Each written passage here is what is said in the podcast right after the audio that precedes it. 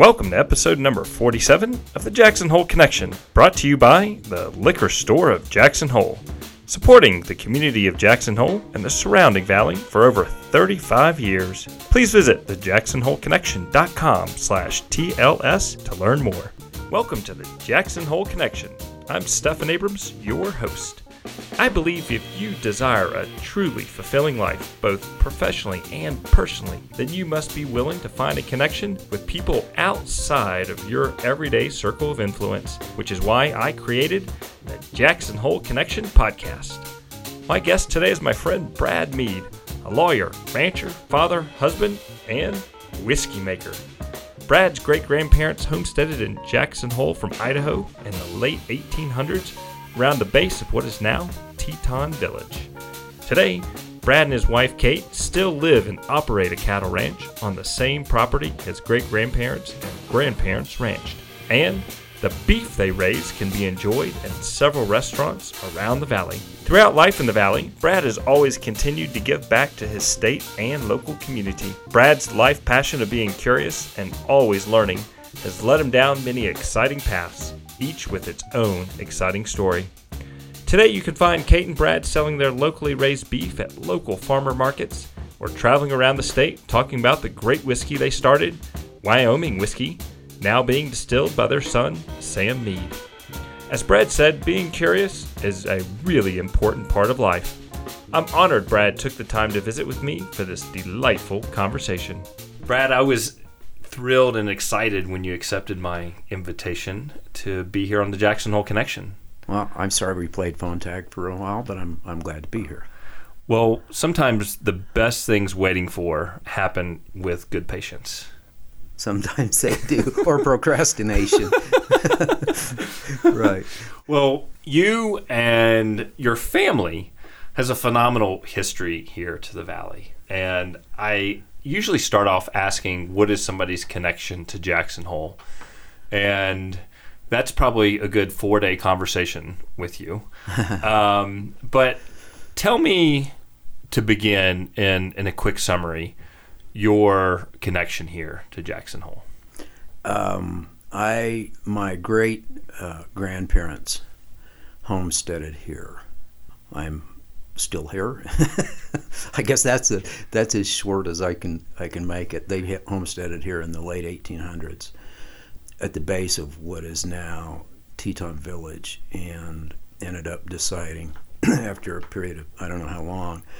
Uh, to move to the east side of the Snake River because, according to family lore, there was too much snow and there were way too many mosquitoes there at the time. So they eventually ended up on the east side of the Gros River, and over the course of time, my uh, great grandfather and my granddad acquired ground south into what is now well Spring Gulch, which is where I'm still located and where the ranch is.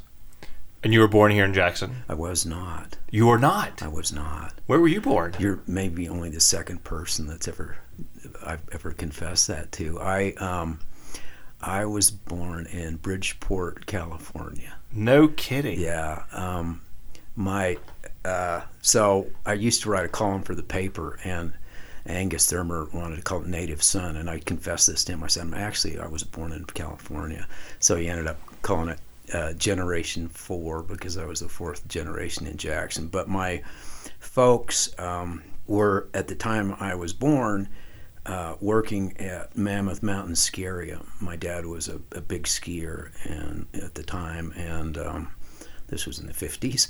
And uh, my mom uh, was there, I think they were working for know, a season or something there. I don't know exactly. Um, but and yeah, anyway, that's where I was born. And I, I, was back here within a month. I always hasten to add they moved back to uh, okay Jackson. Thankfully, yeah, yeah. But maybe that doesn't need to go on the radio or, or on the podcast. But that's the truth. That's that's where I was born.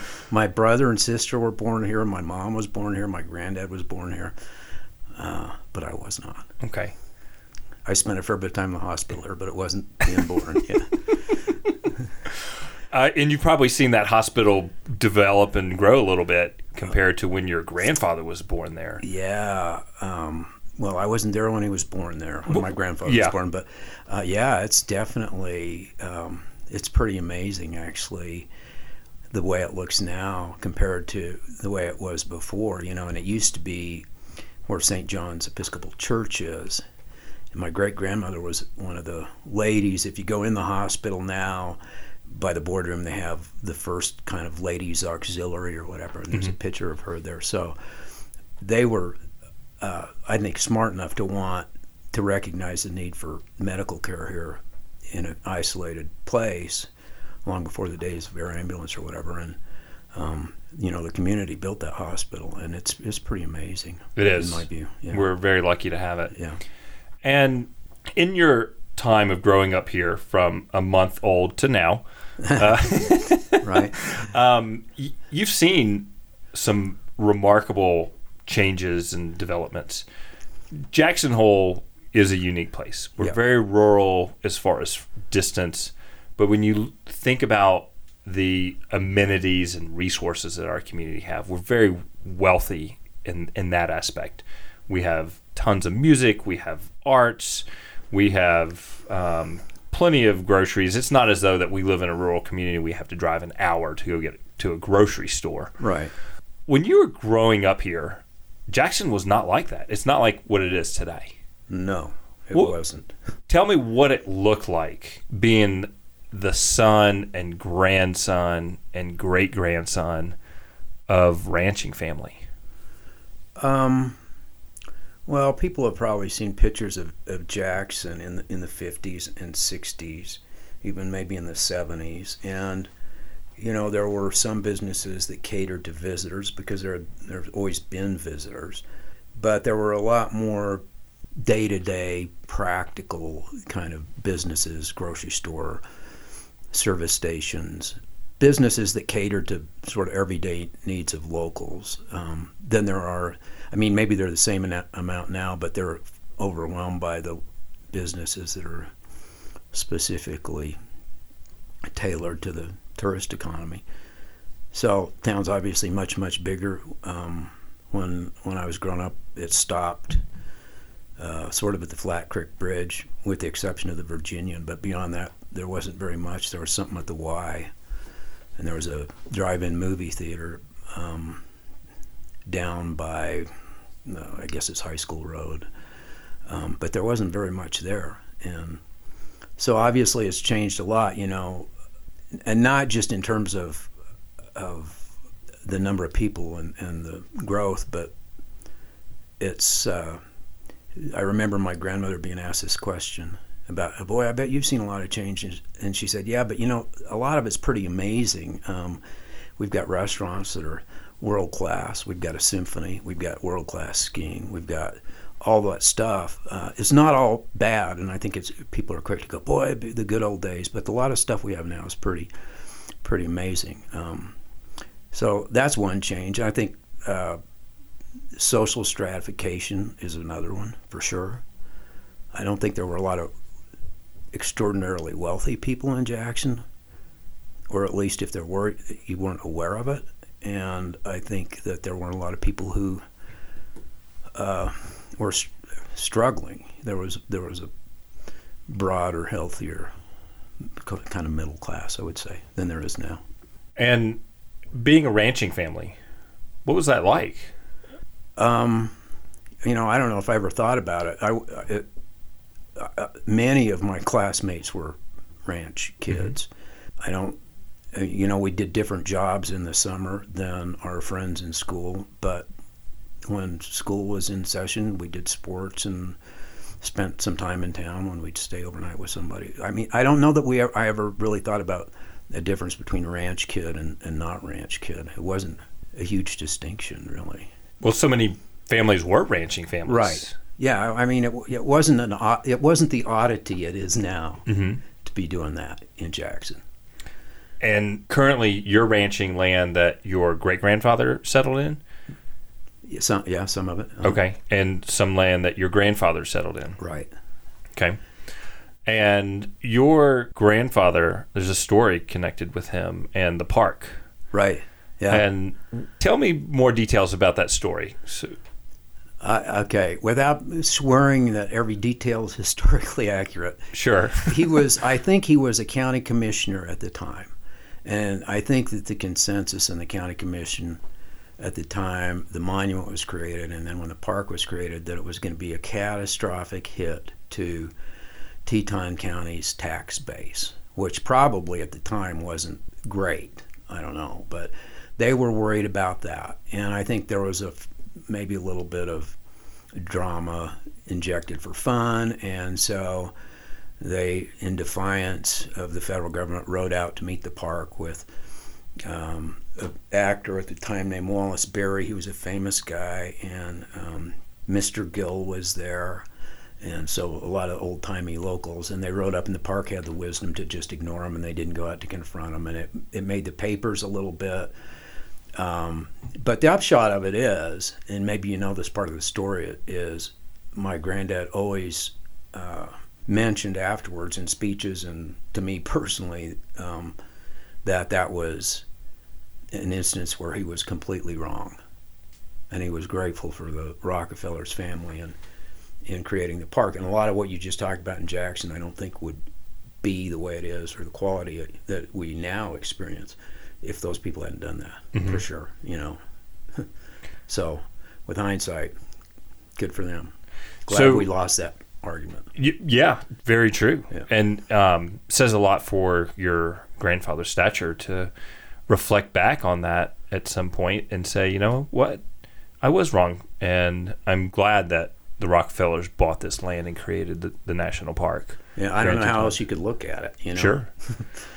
and but part of their protest, if I remember correctly, was as a rancher they used that land. We did um, when when it was when the park was created. Uh, an arrangement was made with the families that had been grazing up there pre-park, and it was that um, we would be able to continue to use it for a lifetime of a family member. So uh, the Porter family, for example, picked Janine, who was the youngest person in their family, and um, my family picked my mom. She was the youngest person, and then Janine uh, died prematurely, mm-hmm. and my mom was killed in a horseback accident in 1996. So that put us in some limbo about whether we w- what we would do um, with the help of the park, because we've had some great uh, help from the park superintendents, Jack Neckels and uh, Stephen Martin, and I mean they've they've all been great. But th- those were the guys there at the time this was going on, and with the help of the congressional delegation,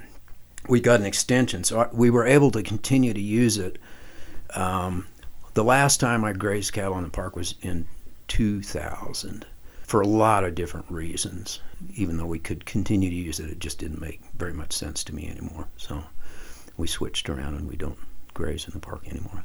Having a working ranch, cattle ranch, what happens to the beef that you're raising? Um, most of it goes into traditional commercial uh, market. So um, every fall, we will look at the steer calves that we sell, and probably two thirds of them get purchased in, on an auction and they get shipped to wherever and they go in a feedlot and they do whatever happens there. And that used to be 100%. But about 12, 13 years ago, my wife Kate said to me, You know, I think there's a market for beef locally. And I think people are going to care a lot about that and where it comes from. And we have an arrangement with some, and so she made an arrangement with some uh, local breweries. So we feed the spent grain from the breweries to the uh, steers. They stay here in Jackson, and we just take it out in a trough and put it in different places in the field. They eat mostly grass. And gradually, every fall, she buys more and more of the calves from me. I thought I, I, need to back up and acknowledge that I thought it was a stupid idea. and so what I said was, okay, well, if you want to do it, that's fine. I'll sell you calves in the fall for the same price that I sell them to the normal guys, and I still do that. But she buys more and more every year, and I'm trying to rearrange history to make it seem like I was involved and supportive at the beginning, but I wasn't. I wasn't. So she's um, that's growing. That's kind of a thing now, as you know. People are more interested in that. And how else can people obtain the beef that you're raising but Kate is selling? she does. She goes to the farmers markets every Saturday uh, in the summer, and uh, you know people call her. Uh, she has regular uh, customers, restaurants, and she also I know sells it through uh, Sweet Cheeks. Nick at Sweet Cheeks sells it too. So kind of several different outlets. Are you guys at the level to where people can buy it online and have it shipped to them in New Jersey? Well, that's that's a work in progress. Um, she, I know, has talked to people in Jackson who do that with uh, bison. Mm-hmm. So it's doable. I think she's been too busy chopping wood to sharpen the axe, but honestly, if that I think that would be a great thing. And she gets calls all the time from people around say, "Hey, do you ship beef?" She just needs to get somebody to sort that out for her. She and I are both at an age where anything that involves a lot of computer stuff, we're not as interested in getting up to speed. and well, congratulations on successful cattle ranching. Well, I have to give most of the credit on that to my wife, honestly, but thank you. Yes, yeah.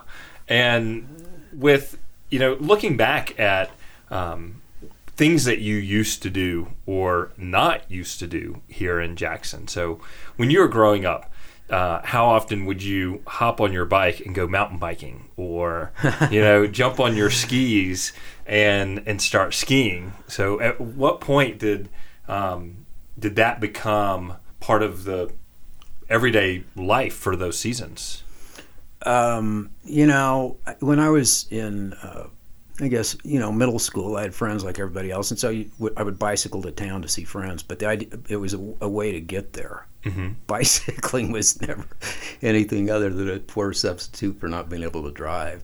So I, it's not like we would bike for fun that I recall. Skiing, you know, we skied at a very young age, um, almost entirely at Snow King, very rarely at uh, the village, and so I don't. I still don't bicycle, and I don't ski. I ski maybe four days a year, five days a year. I don't ski very much anymore. If, in the winter we feed cows, and um, so a lot of times on the weekends I, I do that, so guys can take off um, who work for me. And honestly, it's just not as, for whatever reason, not as interesting to me as it used to be. And when you were riding into town as a kid from where the ranch is. Uh-huh it had to have been a different experience if it's, as if somebody were to do that now. Oh, where, for sure. Where you are now is that was like way out in the boonies.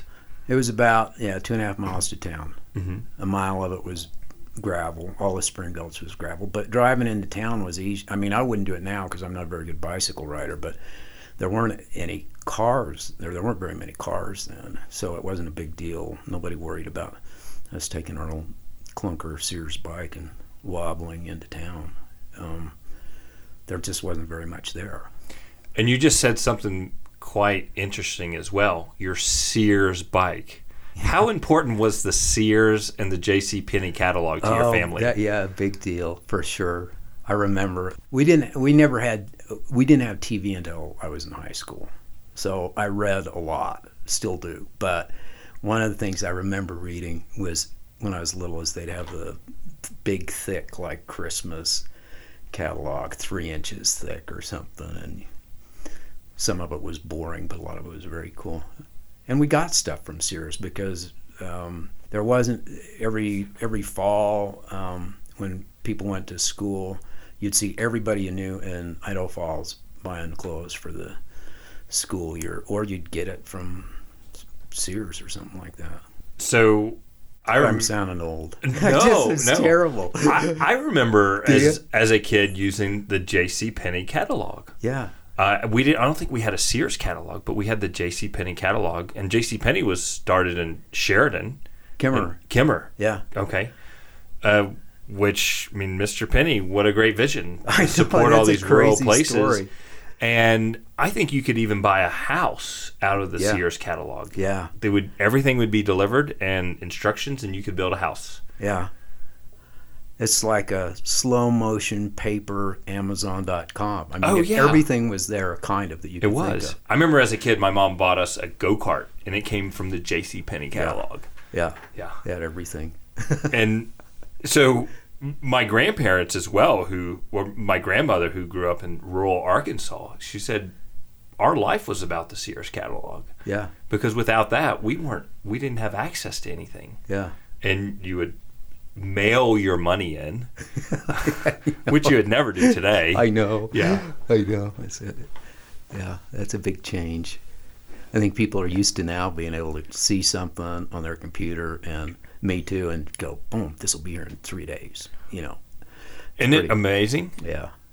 It's it's also frightening to think that you can order something within probably 15 seconds and you would have it if you really wanted it the next day. Yeah. Maybe here, not so much the next day, maybe two days, just because it does take it a little bit longer to get here. Yeah, I'm not sure it's entirely healthy either. I mean, sometimes you wonder if it's a good idea when you buy something that quickly. Mhm. Um, where you know if you'd waited 24 hours, you go, ah, maybe that's not as interesting as I thought in that instant. But sure how commerce works now.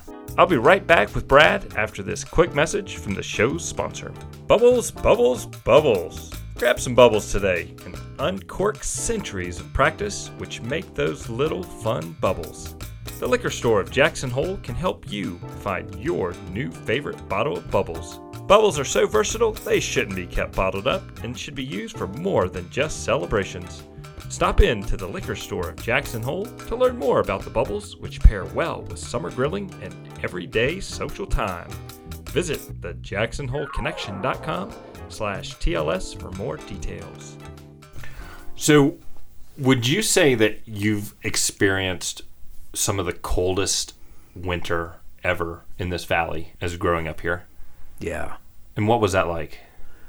Oh man, um, the one that comes to mind. I was I was in college. I was going to school in Santa Fe, and I came up, and a lot of, and I may have been a sophomore in college. I think it was '79, winter '79, and um, I came up, and a lot of kids were here from college, and we were all going to get together, and it got extraordinarily cold for a week over Christmas, and New Year's.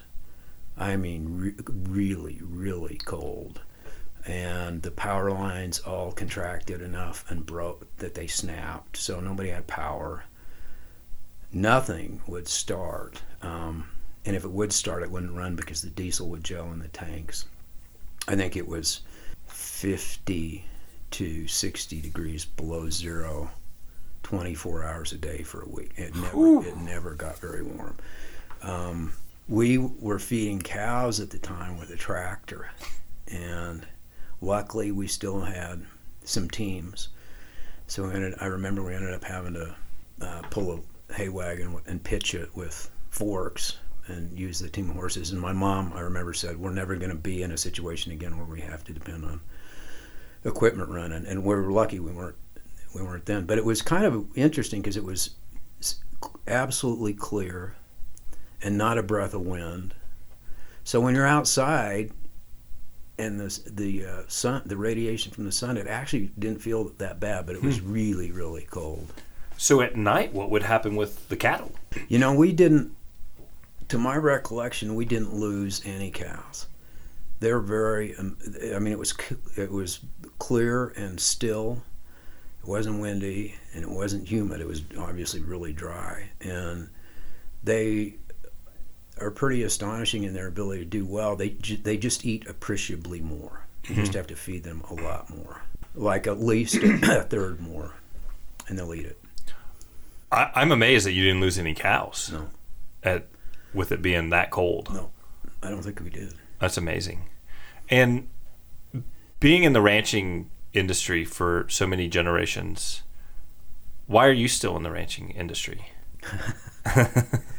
Um, I I was uh, I don't know five or six when I started going out with my dad haying, and I would ride on his equipment. I wouldn't I'd just ride with him all day.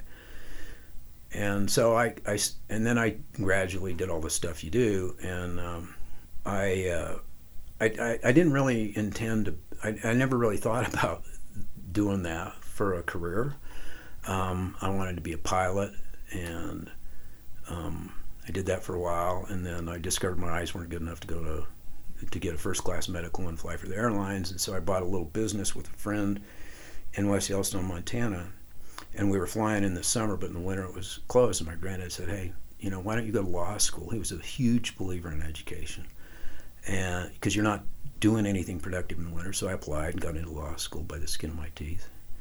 And when I graduated, I met my wife in law school. And when we graduated, I wanted to go somewhere where nobody knew me. Um, and so we ended up in Phoenix for seven years and had a great time and a great practice. And I moved back here. We decided to move back here because our kids were getting ready to go to school.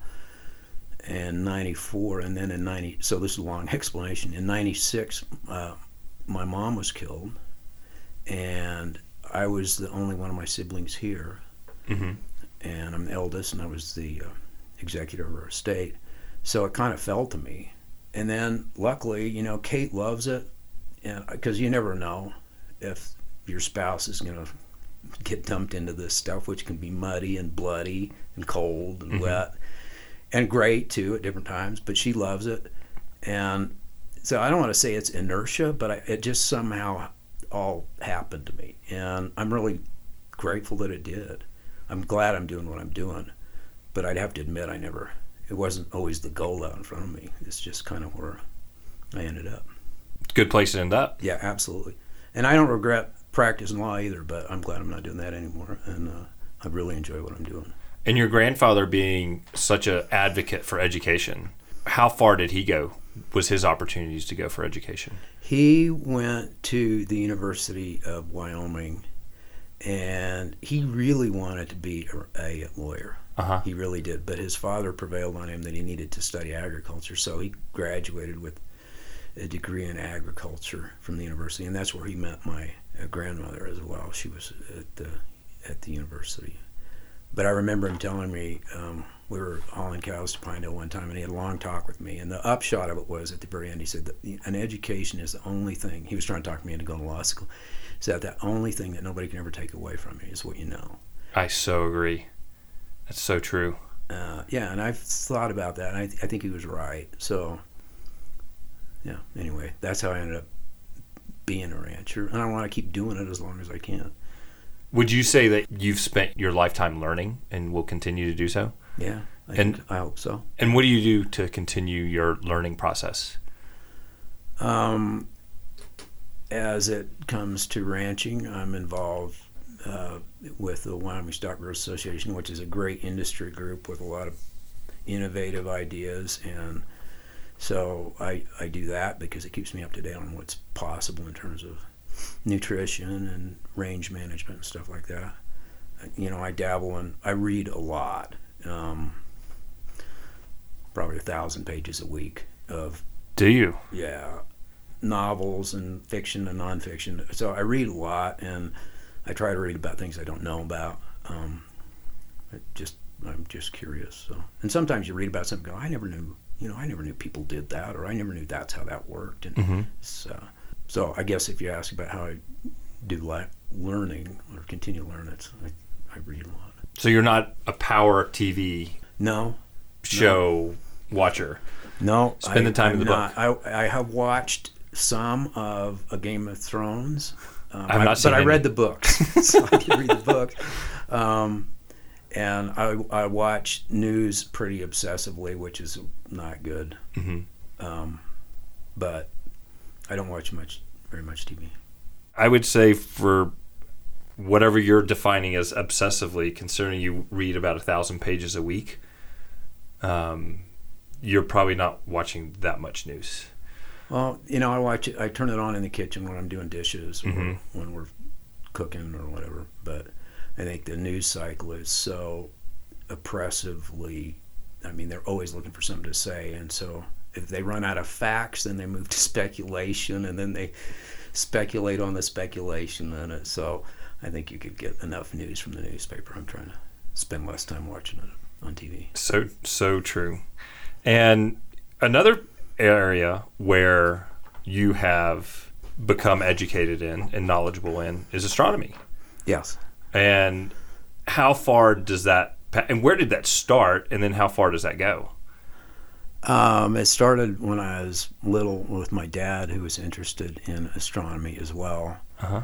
And then I didn't do it for a long time. And when I was in law school, for some reason, I picked up a book at the library and read it. And I thought, oh my gosh. So I got kind of wound up in it and built telescopes. And then I eventually built an observatory on the end of my house. Um, and I use it not as much as I'd like to, um, but when the weather's good and the moon's not out and I'm not tired, too tired, um, I use it mostly for um, taking pictures.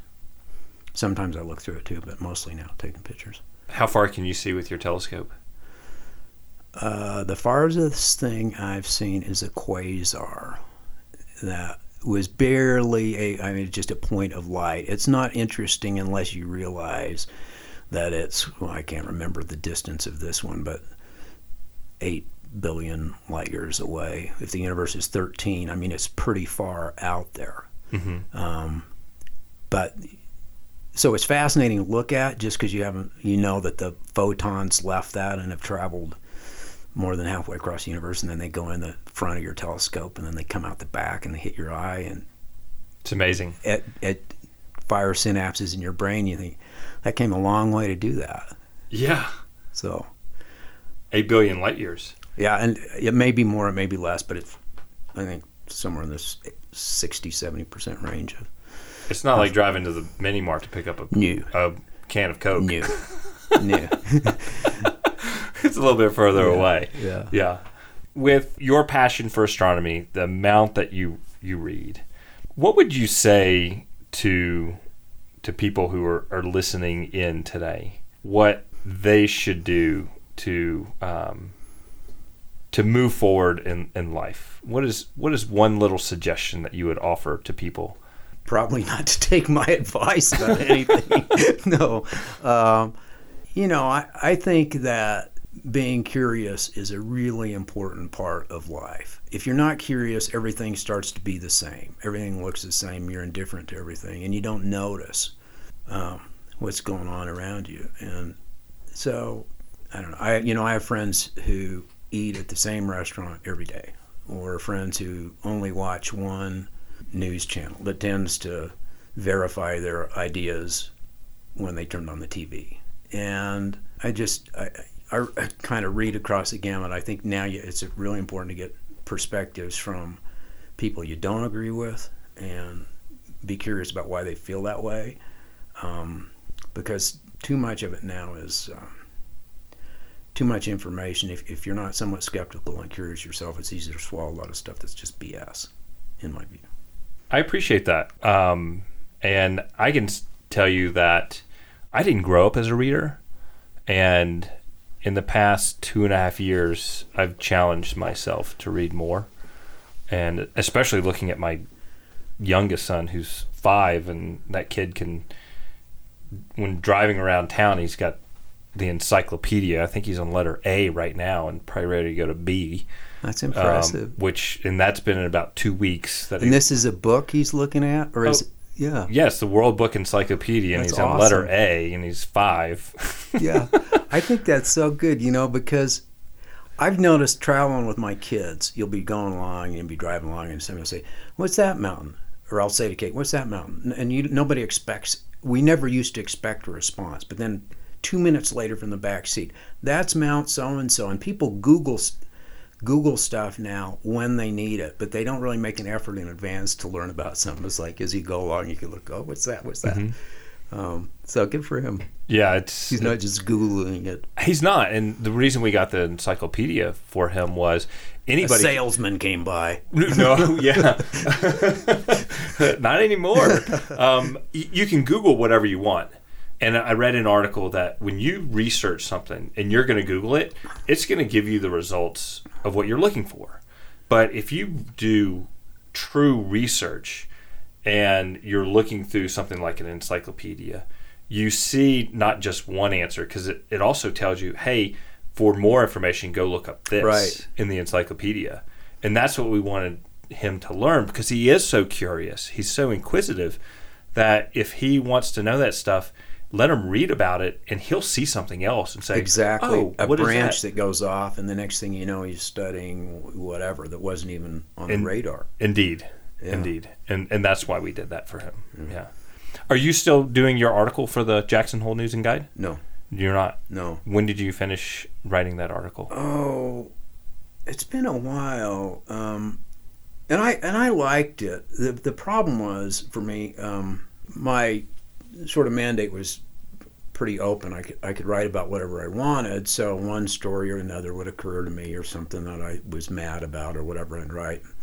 And I did it for a number of years. I don't know, six or seven years, and then I'd wait until I was supposed to turn these things in at five o'clock on Tuesday because they come out Wednesday, and I'd start thinking about it at noon, and then, and I I'm pretty good at dashing something off that's grammatically correct and coherent, but the problem was I got, I got worried at, because I was so disorganized. I'd start writing something. I think, do I did have I written about this before, or mm-hmm. is it just something I've argued with somebody about? And I decided I was going to start repeating myself and look like a fool. So, but I enjoyed it when I was doing it. And you did that for how many years? Gosh, uh, I want to say maybe six or seven. I, I would take a hiatus whenever, uh, like when my brother was campaigning for Mhm. office, I would stop. Or when Kate was running for office, I would stop because it's just hard to. I wasn't a political commentator, and I, I, so uh, there were some gaps in there. But Angus Thuermer, it was when he was still the editor. He called me up and asked me to do it, and I worked for him for I don't know four or five years, and then with Kevin Olson after that for a Mhm. while too. Well, you have contributed so much, not just to this community, but also to the state.